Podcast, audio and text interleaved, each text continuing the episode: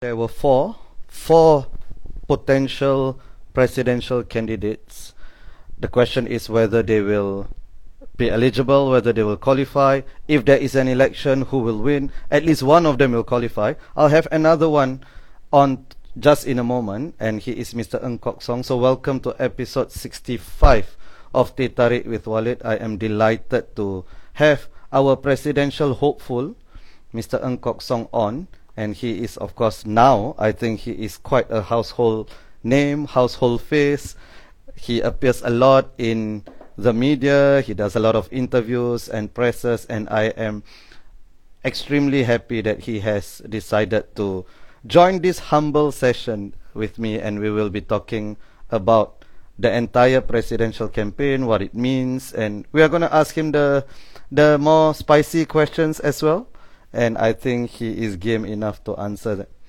Hi, Mr. Ng. Hello, Walid. Hello, Uh, thank are you, you? thank you so much. I'm good. Thank you so much for doing this. Mm, I thought you were going to be at my home. I was hoping to Oh. welcome you. Oh, easy. Okay, okay. Hopefully, hopefully, when you become president, I'll I'll head over. yes, yes, yes. Uh, what a pleasure to be No, able it's to uh, talk with Pleasure, you. Absolutely mine. Thank you so much. I know you have been doing a lot of uh, these interviews, and I'm I'm really glad that you you chose to do this as well. Mr. Ng, let's get to it, right? First, firstly, before before we uh, before I ask the questions, I just wanted to thank you for throwing your name in the hat, and I think it's good. What what you said is absolutely true. Singapore needs a presidential contest. I think the the institution needs a contest. So I'm glad that Mr. George Goh uh, throw his name in, uh, in the ring, in the hat, and yourself as well. So thank you, thank you so much, and I, I really wish you all the best. So, uh, Mr. Ng, the first question is: People are still asking, even though you've answered so many times, people are still asking whether you are really independent or whether you are planted by the establishment. And then they see Madam Ho Ching praises you a lot. I just saw her Facebook post, and Mr. George Yeo, former foreign minister, uh, endorse you as well. So, uh, what? How would you respond to that? Whether you are indeed independent or an a planted, a planted by the establishment? You know, Walid, you have to help me to explain to uh, to the Singapore public, you know, what the various terms mean, right? What is establishment? Uh, what is uh, uh, public service? What is governing party, right? And what is independence? So I think there is uh, confusion, uh, you know, uh, i- between all these terms. So, as you know, um, establishment, establishment is, a very broad spectrum of the population. I think it includes, uh, you know, political parties. In the United States, it would be Republicans and Democrats. They're all part of the establishment. And establishment also refers to uh, civic organizations, civic organizations, and even religious institutions like in, in, in the UK, you know, the, the Anglican Church is regarded as part of the establishment. And it includes, of course, the, uh, the, the public service, uh, public sector service. So it's a very broad term, and, and, and many people belong to the establishment, all right? And then the next term is uh, in regard to public service. I think that is quite easy to, to describe. You know, that this is basically people working in government ministries and in the statutory boards. And in Singapore, I think we have about 150,000 of these people. And, uh, and, and most importantly, to know that out of these 150,000 people, I don't think more than 1% would belong to any political party. All right, so that's an important distinction to make. And then, of course, we have the, um the political parties, you know, both uh, uh, opposition as well as the governing party. And then there's the governing party, which in Singapore is the People's Action Party since the time we were independent. All right. So, so for me, I would say yes, I'm part of the establishment because I had worked in the public service for 45 years. All right. And then, secondly, do I belong to the to the political party? No. I do not belong to any political party. In that sense, I'm independent of politics. Hmm? So I think it's a very important distinction to, to, to make instead of just generalizing. So along the same terms, I would say Mr. George Goh is also a member of the establishment.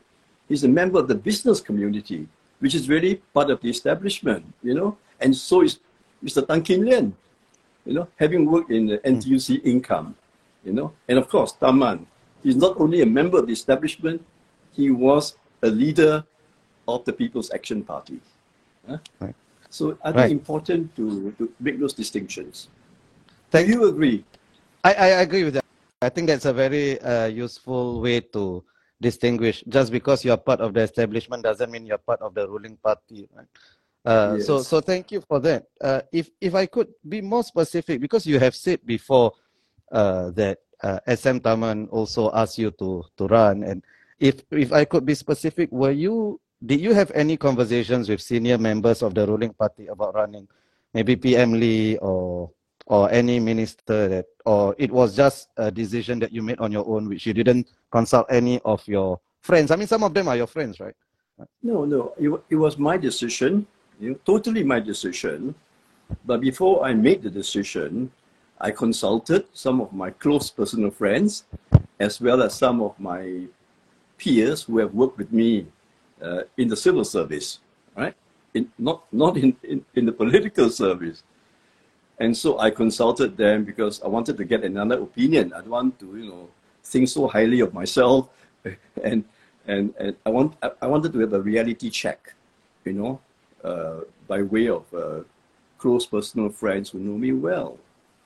And um, most of my very close personal friends advised me not to stand for the election. Oh, really? Because, Why?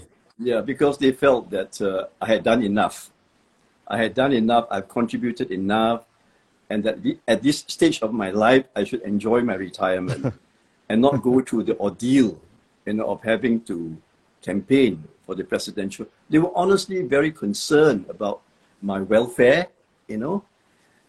But when I consulted some of my friends who have worked together with me in the public service for many years and who have a, a heart for Singapore, so they say, that Singapore needs a change. We need a balance in our political governance, you know.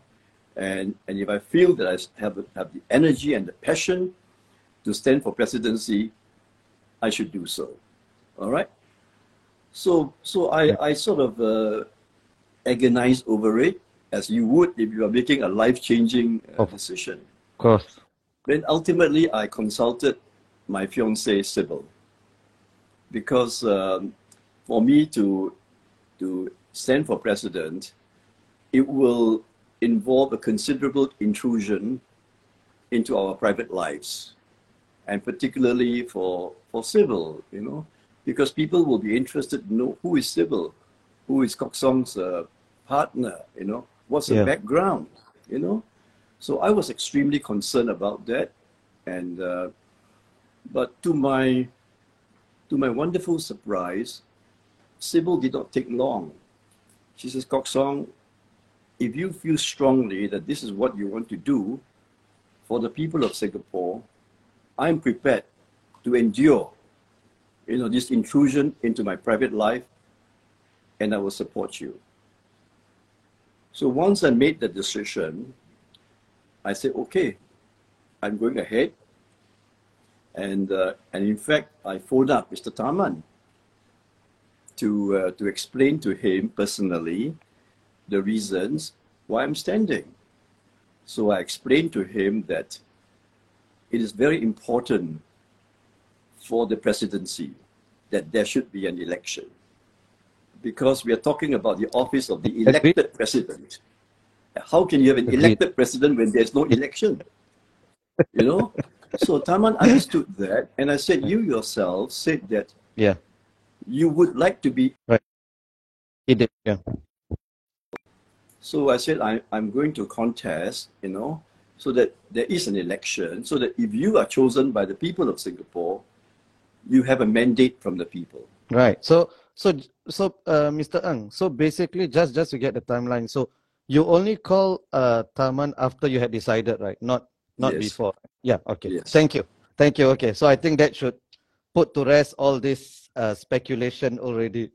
Uh, thank you so much. So uh, it's interesting because you you brought up your your fiance uh, Sybil, and I think a lot of the interviews I see, people are asking you about her and so on. I'm not going to ask you about her uh, because you are the one running, not her. But thank you for thank you for putting it out there that uh, there are personal costs to people who run in elections, and it, it usually involves families as well. Yes. All right. yes. So, so, so let me ask you, uh, Mr. Ng, if you were not in the race, who would you vote for? If it was Tharman versus George Goh, who would you choose? Well, you know, in some countries, you're allowed to uh, to, to to to vote. You know, by saying first choice, second choice, right? Right, right. In, in. Singapore, we don't have that. We have to choose only one. You see. so if I were given a chance at first choice, second choice, all right, uh, I would I would put probably George Goh sixty and and Tharman forty percent. oh, really? Alright. How yeah, but no, no. Let me explain to you the reasons. Yeah, yeah. Right. We all have we all have reasons for the way we make decisions. Hmm. All right. So for me, I think the most important decision was that we need to have a balance in the political governance of Singapore. By which I mean, it is better, I think, to achieve this balance by having a presidency that you know held by somebody who has no political affiliation, independent.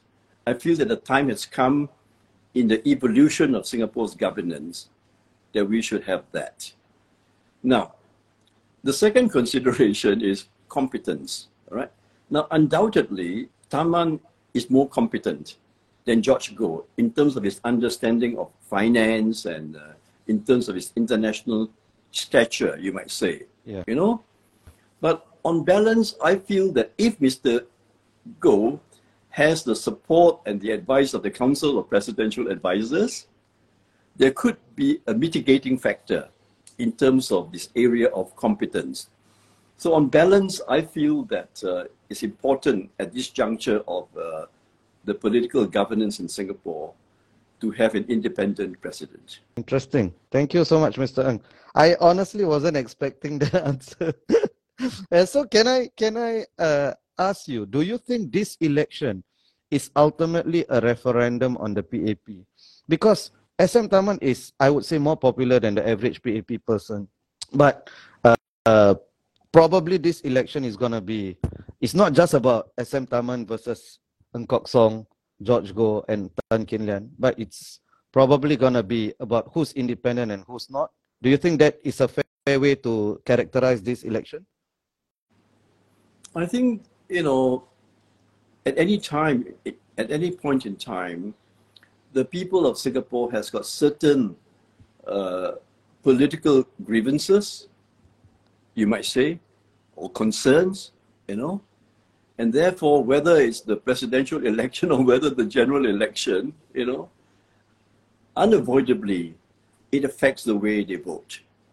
You see, I mean, that's the reality. You cannot divorce this, you know, because Yeah. people want to vent their feelings, you know.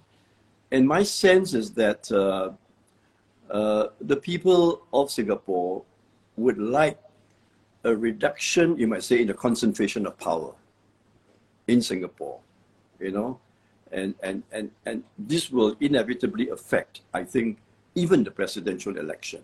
It will definitely affect the general election, Right. in my opinion. Thank you. Okay, so there's a clarification. So I think Subhash and Arun asked, were you calling to ask for Tharman's consent to legitimize his mandate? That wasn't how I read it. Uh, it was just a courtesy call, No, right? it- that you call it him. was, it was That's- uh, really a look I'm courtesy. Yeah, it was it was a courtesy. Bear in mind that we have worked together for many years Right, at the MAS and at the GIC, and I admire him. I Right. admire him, you know, and and and so the decent thing for me to do was to call him and not have him read about it in the newspapers. You know, Right, right. so it's, it, it, it, it's a mark of respect, you know, and I think it is because of our friendship that I thought that is the, the appropriate thing to do. I, I appreciate that as well. I think the the election should be done in in uh, a way that is reflective of the decorum of the presidency. I think. Yes. Uh, yes. So this is a bit, it's very different from parliamentary elections. You know, there's going to be a bit more nastiness, but I think president the presidential election should be a bit yeah. I, I mean, that, see, I think one of the reasons why I'm standing is I want to honor the office of the presidency. And the first way we honor it is that there should be an election. It should not be another walkover. Right. Otherwise, you'll be the Right. fourth of, you know, you will be the fourth walkover out of six terms of the president. yeah, And then secondly, I, I, I, I explained to Tharman, I said, if, if we are both contesting, I do not regard him as my opponent. I'm not challenging him. We are both offering ourselves as choices for the people of Singapore. that that should be on your T-shirt, Mr. Ng. We are offering Mm. ourselves to Singapore. Yes. yeah, yeah. Okay, thank you so much. So, what would uh what would an Ng Kok Song presidency look like? What can we expect if you win? Well, independent. All right. In other words, no previous or current political affiliation. I think that puts me in a better position, I think, to unify people of different political inclinations and different political views. Secondly, I want to put the emphasis on the youth, on the younger generation. And the reason has got to be optimism and hope for the future. Hmm? I mean, my sense is that the current generation, the younger generation, are rather anxious about the future. Uh, they feel very uncertain about the future. They wonder what life is going to be like. They feel that life in the future is not going to be as good as in the past. I think that's a sad state of affairs. And therefore, even though the president does not run the government, Hmm. the president must strike, you know, uh, you know, be a symbol of, of hope and aspiration for the future. And I'm sure that um, although I'm going to put the emphasis on the younger generation, when the younger generation are happier and more hopeful for the future, the older generation will also be happy because the younger generation are their children and grandchildren. Hmm. You see, so I even though I'm the oldest among the th- the people standing for election, uh, I I I'm quite youthful in my mindset because you know I'm optimistic about the future. Then the question is, what do we do to help our youth to prepare for the future? And that is why I spoke about the three specific ways in which I hope, you know, to help the youth. Number one is to help them to, to relieve stress. and that is, from my own personal experience, the practice of meditation. The second thing I want to put emphasis on is to help them to build self confidence. And therefore, I would like our education system to do more to help our youth develop the skill of public speaking, to be able to express themselves better, to communicate better, because that's an important life skill for work, Hmm. uh, for leadership particularly. And I found, you know, from my own experience working in various organizations, that that is one of the limitations uh, of, of, of our younger generation compared to, let's say, the Western counterparts. huh? And then the third area, which I think is very important, is to educate the young about financial literacy, yeah? to impress upon them the importance of saving money, even if it's only a small amount when you first start out. But saving money is very important because number one, it helps to build up your financial security. Number two, it gives you freedom and flexibility in life. Because if you end up with a bad boss and you cannot suffer the bad boss, it gives you the freedom to resign. And while you're waiting for another job, you've got some savings to fall back on, you know. And then I think thirdly, it's good to build up some savings so that if you want to go into business, you want to start an, an enterprise, and you want you go down asking people to support you, to lend you money or to invest in you, it's good to be able to say, I've got some money that I'm going to put in myself. I'll have skin in the game. So I think these are some of the areas that we can do to help our young, you know, and and a lot of this has got to do with the, the life skills that we want to impart to the young. It's not just academic professional skills. It is a skills skill of of uh, finding uh, you know inner peace. You know, it's a skill of communicating better. It's a skill of building up their financial literacy. Right. Thank so you. I think a more, a more youth, youthful looking president, you might say. Right. So, uh, and that's interesting because the, the things that you mentioned are not policy per se, right? Because because that's beyond the powers of a president. But I assume you are you're going to be campaigning on these things. Like this will you'll have a relief stress campaign. If you were to, is something like that. I, have been I've been speaking about this over the last uh, few weeks. I've been Yeah. making some podcasts, and we have been setting up Yeah, TikTok videos, and and I was so pleasantly surprised that the the, the, the two TikTok videos that we put out garnered, you know, the first one garnered almost two million viewers, and the second one Hmm. is gathering steam. The first one was about financial literacy, and the second Right. one was about lifestyle, you know, how to live a healthier life. You see, Mm. so these are things that, that, that we can do. You can do as well, Walid, because you have I a won't forum. get to you know? Yeah, yeah.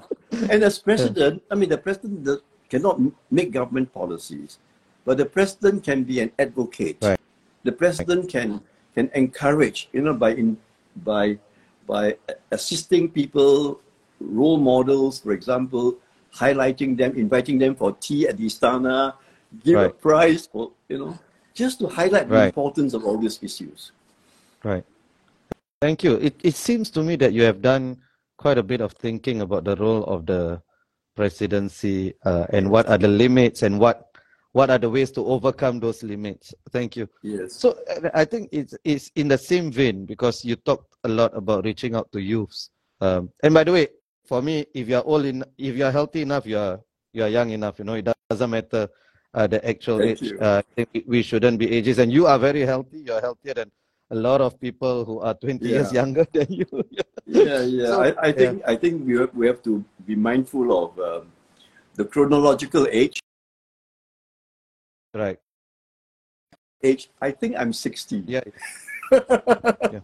You know, so there's a difference between Yeah, the yeah. biological age, the mindset, and the chronological age.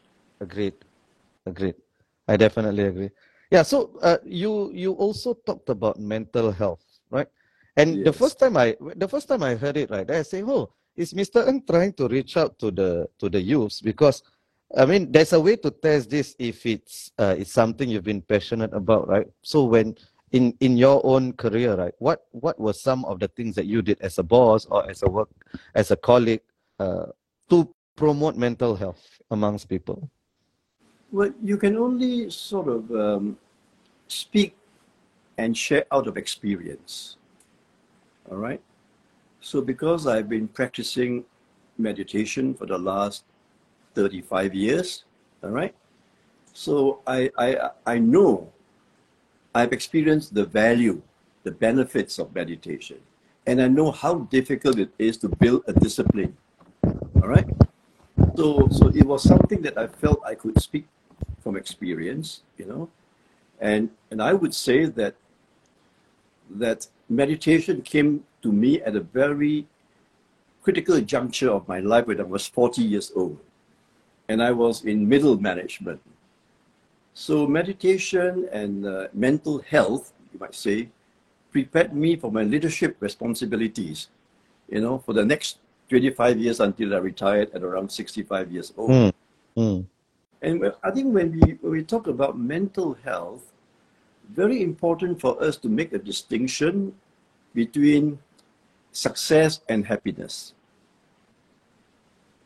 Sometimes we confuse the two, all right? You can be very successful in your career, but you can be extremely unhappy. Mm. You can be depressed, you see? Because you cannot be yourself, right? You're chasing after something. So I think it's very important to help everyone, not just the youth, but everyone to realize, to realize that everyone is looking for happiness. Everyone is looking for peace. But most people are looking for it in the wrong places. Mm. They are looking for it in terms of promotion at work. They are looking for it in terms of fame, social media fame, for example. Mm. They're looking for it in terms of pleasing their parents or their teachers. Right? So those things means that you're acting, you're performing according to other people's expectations of you. So you're conforming. So you cannot be yourself.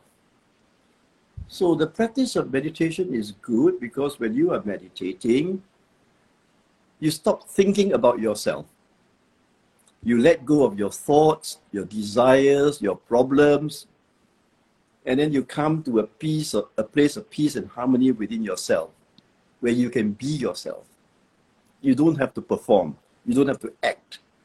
You know, it's acting and performing that gives you so much stress. You see, so uh, this is you know a good way of thinking about meditation. Mm. And and since the day I started meditating, I've been teaching people how to meditate. So I've shared this quite widely among business circles.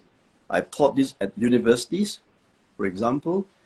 And then, you know, I conduct a regular meditation class uh, in person before COVID and after COVID, online, you know, Mm. where people of any, uh, you know, religion or no religion can come and I will share with them what I do and then encourage them to meditate. You see? So this is something which I feel very passionate about because I think it will make our children, the young people especially, less stressed, more peaceful. And ultimately, it will contribute to higher productivity. yes, when you are more peaceful, when you are more focused, right? You know, you will be more productive. Right.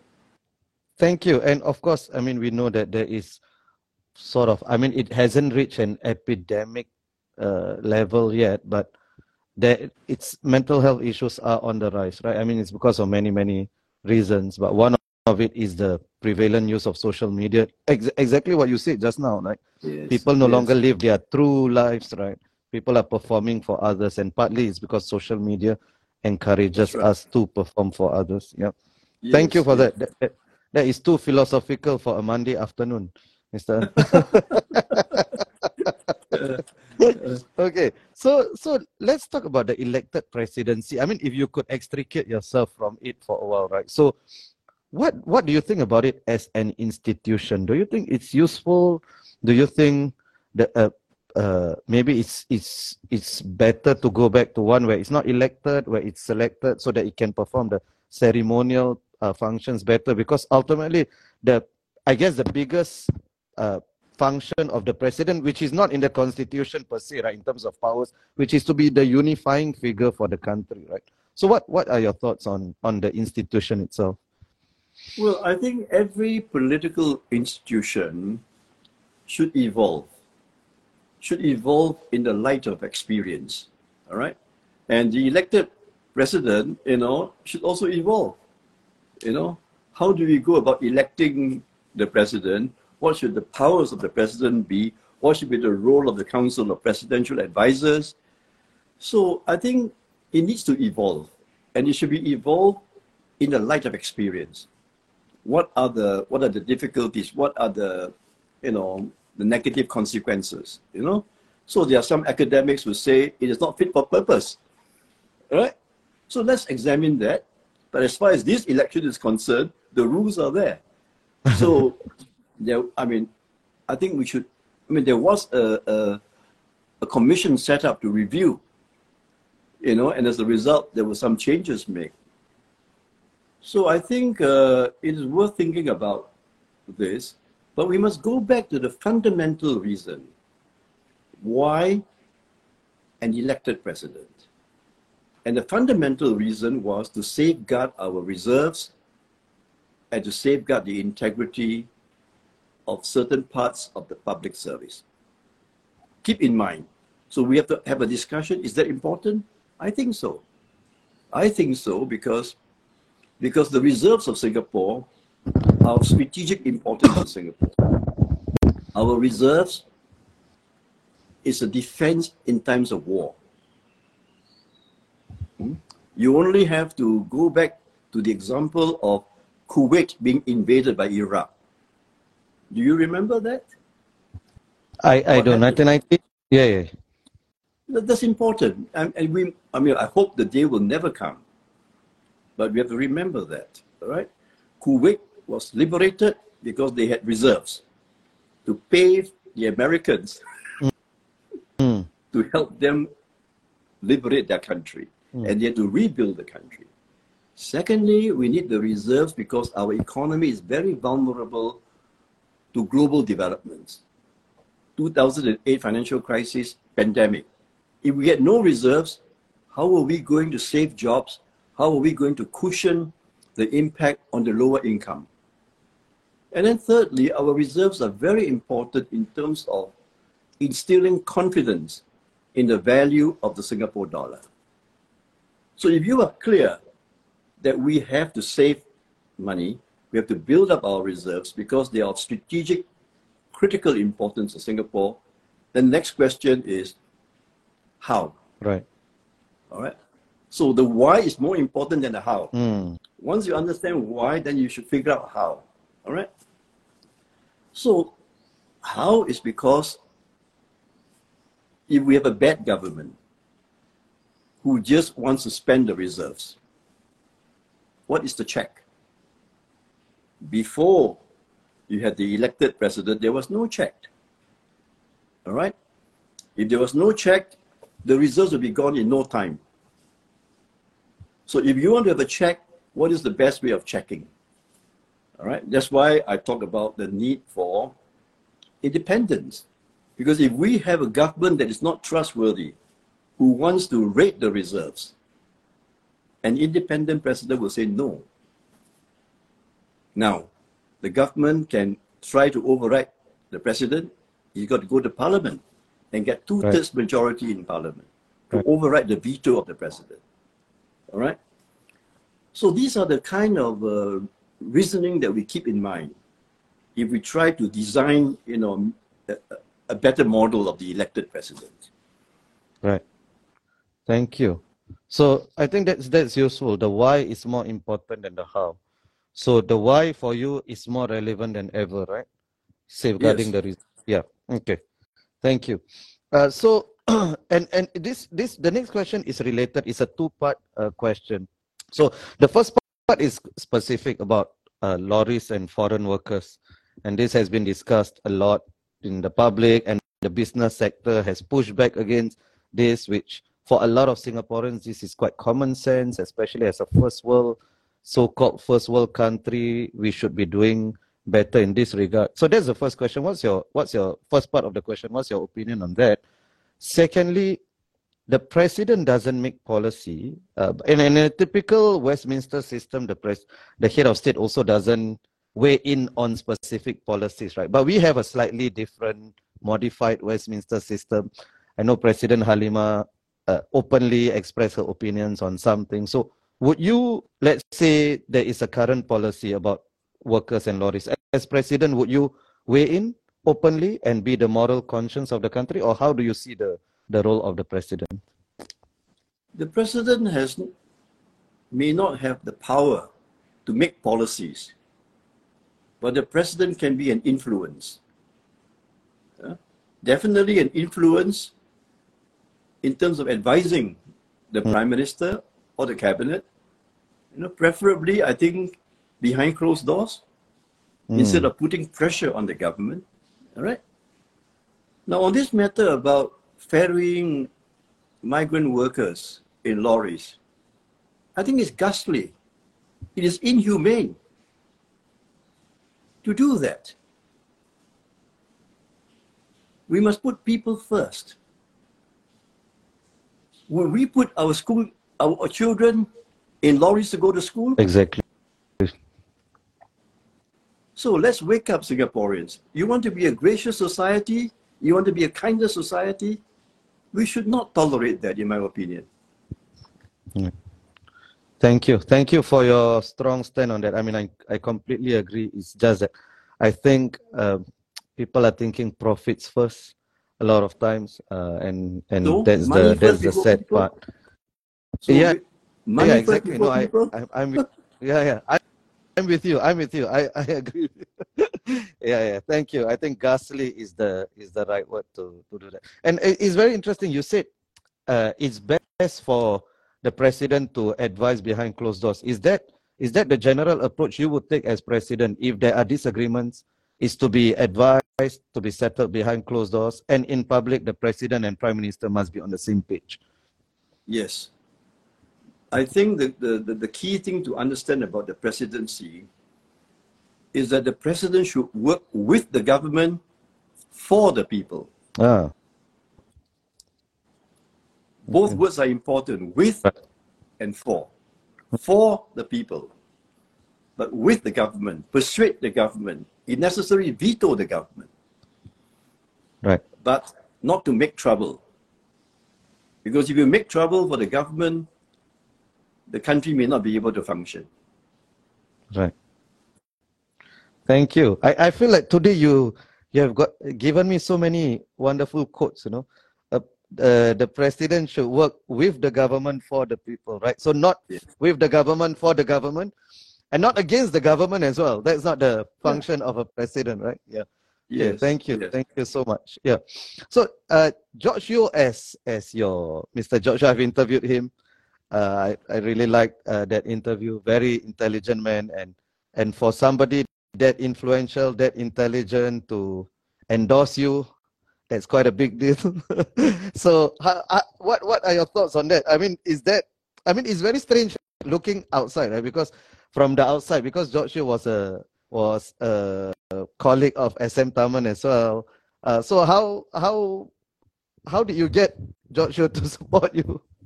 And what what do you think it it, No, it thank- is ref- thank- reflective of? Thankfully, thankfully, we have many people in Singapore who are honorable and who are courageous and who have convictions. So I went to George because we are friends. He's known me for a long time. And I want to go and explain to him the reasons that I have given you why I'm standing for the presidency. I know he cares for Singapore. I too care for Singapore. Hmm? So it was a conversation between two persons who have been in the public service. He was in political office, I was in public service. We both spent many years of our life for Singapore. So I wanted to explain to him why I want to come forward, you know, to serve the people of Singapore as their elected president. And of course, I asked George for his support, or at least for his understanding. And George thought about it for a long time. He says he's also very good friends with Tharman. they were cabinet colleagues for quite a number of years. So he says, But I know you, Kok Song, for many, many years. He says, I think very highly of your capability. In fact, I, I, I recommended to the Vatican that they should engage you as their financial advisor. Oh, So George Quite says, Kok Song, I'm quite happy to be your character referee. Hmm? So he's that kind of man. And I was just, uh, you know, so delighted, right? That he understood my reasons for standing. And Hmm. therefore, and he says, he could have said no and I could have understood, Right. but he didn't. Right. So, so is it fair to say he shares? I mean, I, I think it's fair to assume that he shares your idea about the importance of the president being an independent person, person who's non, uh, not related to the ruling party. He did not say that. Uh, So I, I, don't want Right, to right, say okay. he said that. you Yeah, yeah. Yes. yeah, yeah. okay, okay, thank you. So now we are sort of in tumultuous times. Even when you were declaring uh, your bid, uh, you said that this was a week of bad news, right? And hopefully you had some positive piece of news. Uh, as someone who has been through, you have been in the establishment, quote unquote, right? What would your advice be if you were the president, right? What would your advice be to the 4G, especially the 4G leaders, with the impending takeover? Well, I think, you know, nations rise and fall. Political parties rise and fall. Governments rise and fall. It, it is very, very difficult to sustain for, for an indefinite period of time. You know, and so from time to time, as we have witnessed here in Singapore, you might say a degradation of standards. Hmm? When that happens, the question is, what do you do about it? All right. So thankfully, you know, action has been taken, you know, to, to say what, what are the faults in the system and what should we do about it. I think the worst thing is to sweep things under the carpet and pretend that that's just an anomaly. All right. I think there have been too many incidents to write this off as a one-off event. Hmm. So I think the courageous thing is to face the reality. Hmm? And then to ask ourselves, what can we do? And one of the things that I feel is that it is not just sufficient for people in political office, for people in high public office, to just comply with the letter of the law. you've got to comply with the spirit of the law. Because the letter of the law you did nothing wrong. Hmm. But there's this thing called optics, public perception. So you are held to a very high standard of not only having to conform to the letter of the law, conform with the spirit of the law. The spirit of the law is when you look yourself in the mirror and you ask yourself, if this news comes up in the newspapers, how what will people think? Hmm. You see? So I- think that is a, a very high standard. But that's the way Singapore has held itself to, an extremely high standard. I think in practically every other country, Hmm. these things, say, okay, it's part of the game. yeah, yeah. But as the Prime Minister says, trust in the government is what makes Singapore exceptional. And and you would say that that trust is is at risk of deteriorating or dissipating or at this point in think it- time? It has been eroded. I see. by some You of the it has recent- happened already? Okay. It has been eroded. All right. Then the question is, how do we restore that trust? Hmm. Hmm. Because it's it's definitely not beyond repair, right?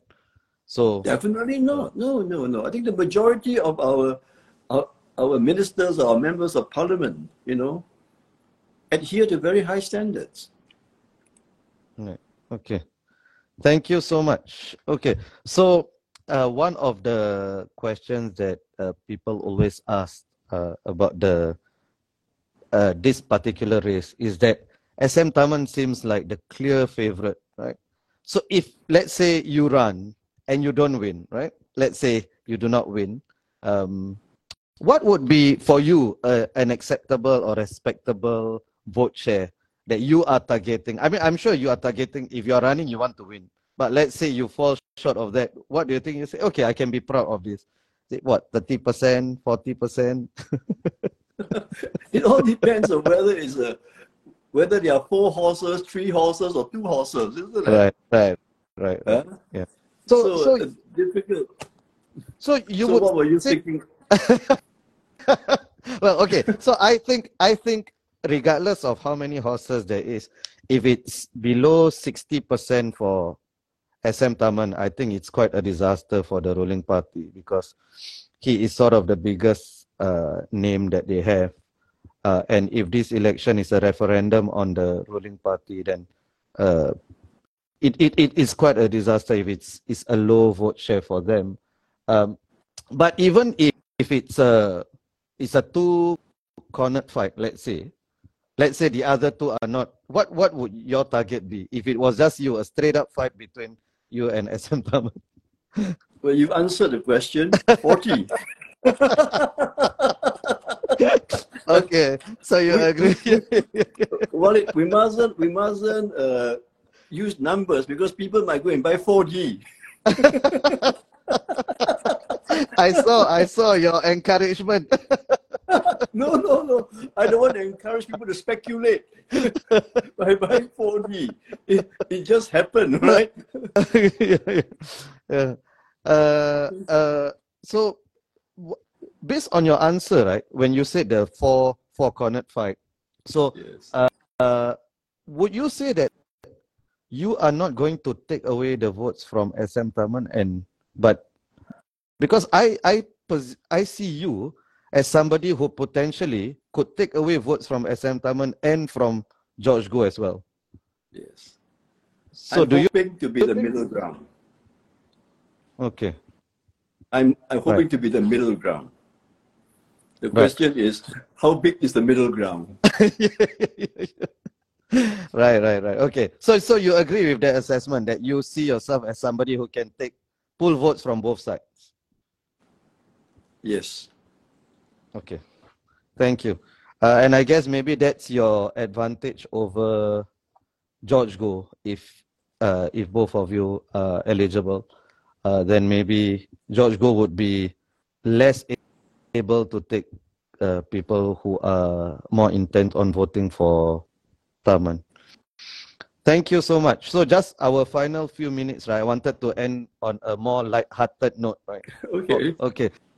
So, um, could you, you know, because a president is supposed to be unifying, right?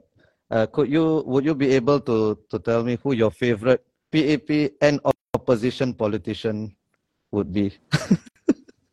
One each. Uh, president or, or Up to you. present or- Present or past. Other, other than Mr. Lee Kuan Yew, of course. You cannot say Mr. Lee Kuan Yew. my, my, my favorite, my favorite uh, PAP uh, and PAP politician, excluding Mr. Lee Kuan Yew, is the Prime Minister, Mr. Lee Hsien Loong. Tremendous courage. When I saw him on TV having to explain all the all the recent problems, I feel sorry for him. Hmm? That's courage, and that's taking responsibility. All right.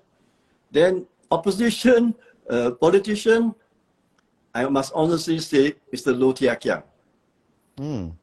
And Mr. Low Thia Khiang, not because he and I both come from Hougang, Oh, you're a Hougang boy as well. Okay.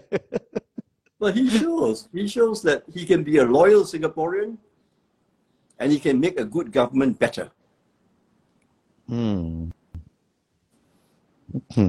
That's uh that's really positive. I mean, I I really like the uh, the way that you have been conducting. So before this interview, I was listening to all your interviews, and I really like the way you've been conducting uh, yourself throughout this. And even you were saying that you you have not taken any personal shots. You know, uh, you've tried to be uh, as factual as possible. So so I really enjoyed. Uh, watching you and i i also uh, like your your answer about uh, about uh, Low Thia Khiang making a good government even better, and that's the value of having the opposition as well, right? So Jasbir asks, will we see an Istana wedding for the first time if you win? no pressure. I hope your fiance is not within earshot. Yeah. we, we, we are both we are both relatively shy people, you know. So so an Istana wedding might be too. Uh, but if it makes the people of Singapore very happy, why not? We need a royal wedding. We need a royal. no, no, we are not royals. We are common people. We are common people. We are not royal. But I, I, I think uh, you asked me earlier on what sort of presidency would I be projecting. I say a more youthful presidency. And I think uh, my fiancée, Sybil, if we are lucky enough to be chosen by the people of Singapore, she will contribute to a more youthful presidency. Hmm. So she will be involved in some of the initiatives that you were talking about. Yes, just she's very passionate about some of these initiatives, yeah. but particularly in the in the area of preventative healthcare, preventative healthcare, right, because she right. has some experience there. She's also right. a, a strong advocate for helping people with disabilities because she's on the board of directors of SG Enable, mm. the hmm. enabling village. Right, right. So I think she she would very much like to uh, uh, to do more in those areas. Right, uh, and as we were we were talking about uh, earlier, when people run in elections, there's sometimes unfair, a lot of times unfair scrutiny on the family members, right? But I guess in the in the case of the president, their spouses or their partners pictures will be hung up as well. So it comes with the territory as well, right? So I'm sure, uh, as in yes. I, I wanted to to thank her and you know Mr. George Goh's wife, you know, uh, when yes, you put yourself yes. out there, this is is not Mr. easy. Tharman's wife as well. Mr. Tharman's wife, Tharman's wife. was there at the press conference, very eloquent yeah. as well, you know. So I, I I really appreciate that. So Mr. Ng, final final word. Okay, so anything that you would like to say to Singaporeans, like one like one zinger like what is the one thing that you would like to say to them i want to tell the people of singapore that i want to have the honor the highest honor that my country can give me hmm, by electing me as their president because i do want to thank the people of singapore for what singapore has given me hmm? I was a very poor boy, came from a very poor family. But because of Singapore, because of our education system and the opportunities I had, I have the possibility of standing for president. So I want to thank the people of Singapore one more time by standing for the presidency. Hmm. On that Wonderful note, Mr. Ng. I really wish you all the best. Like this was such a superb interview, and you know, I, I honestly before this I didn't know of you. When I started listening to your interviews, I was thinking, wow, like you are you are quite a brilliant man, and I think it it came through today, and I really appreciate it. I wish you all the best. I wish Thank you very so much, hopefully, hopefully the Thank wedding you. will happen whether in the Istana or not. thank you, thank you. I will remember to invite you you invite you. Okay. Thank you. Bye-bye. I appreciate it. Thank, Thank you, you so much, Mr. Thank you. Okay. Thank you. Bye. Bye. Bye.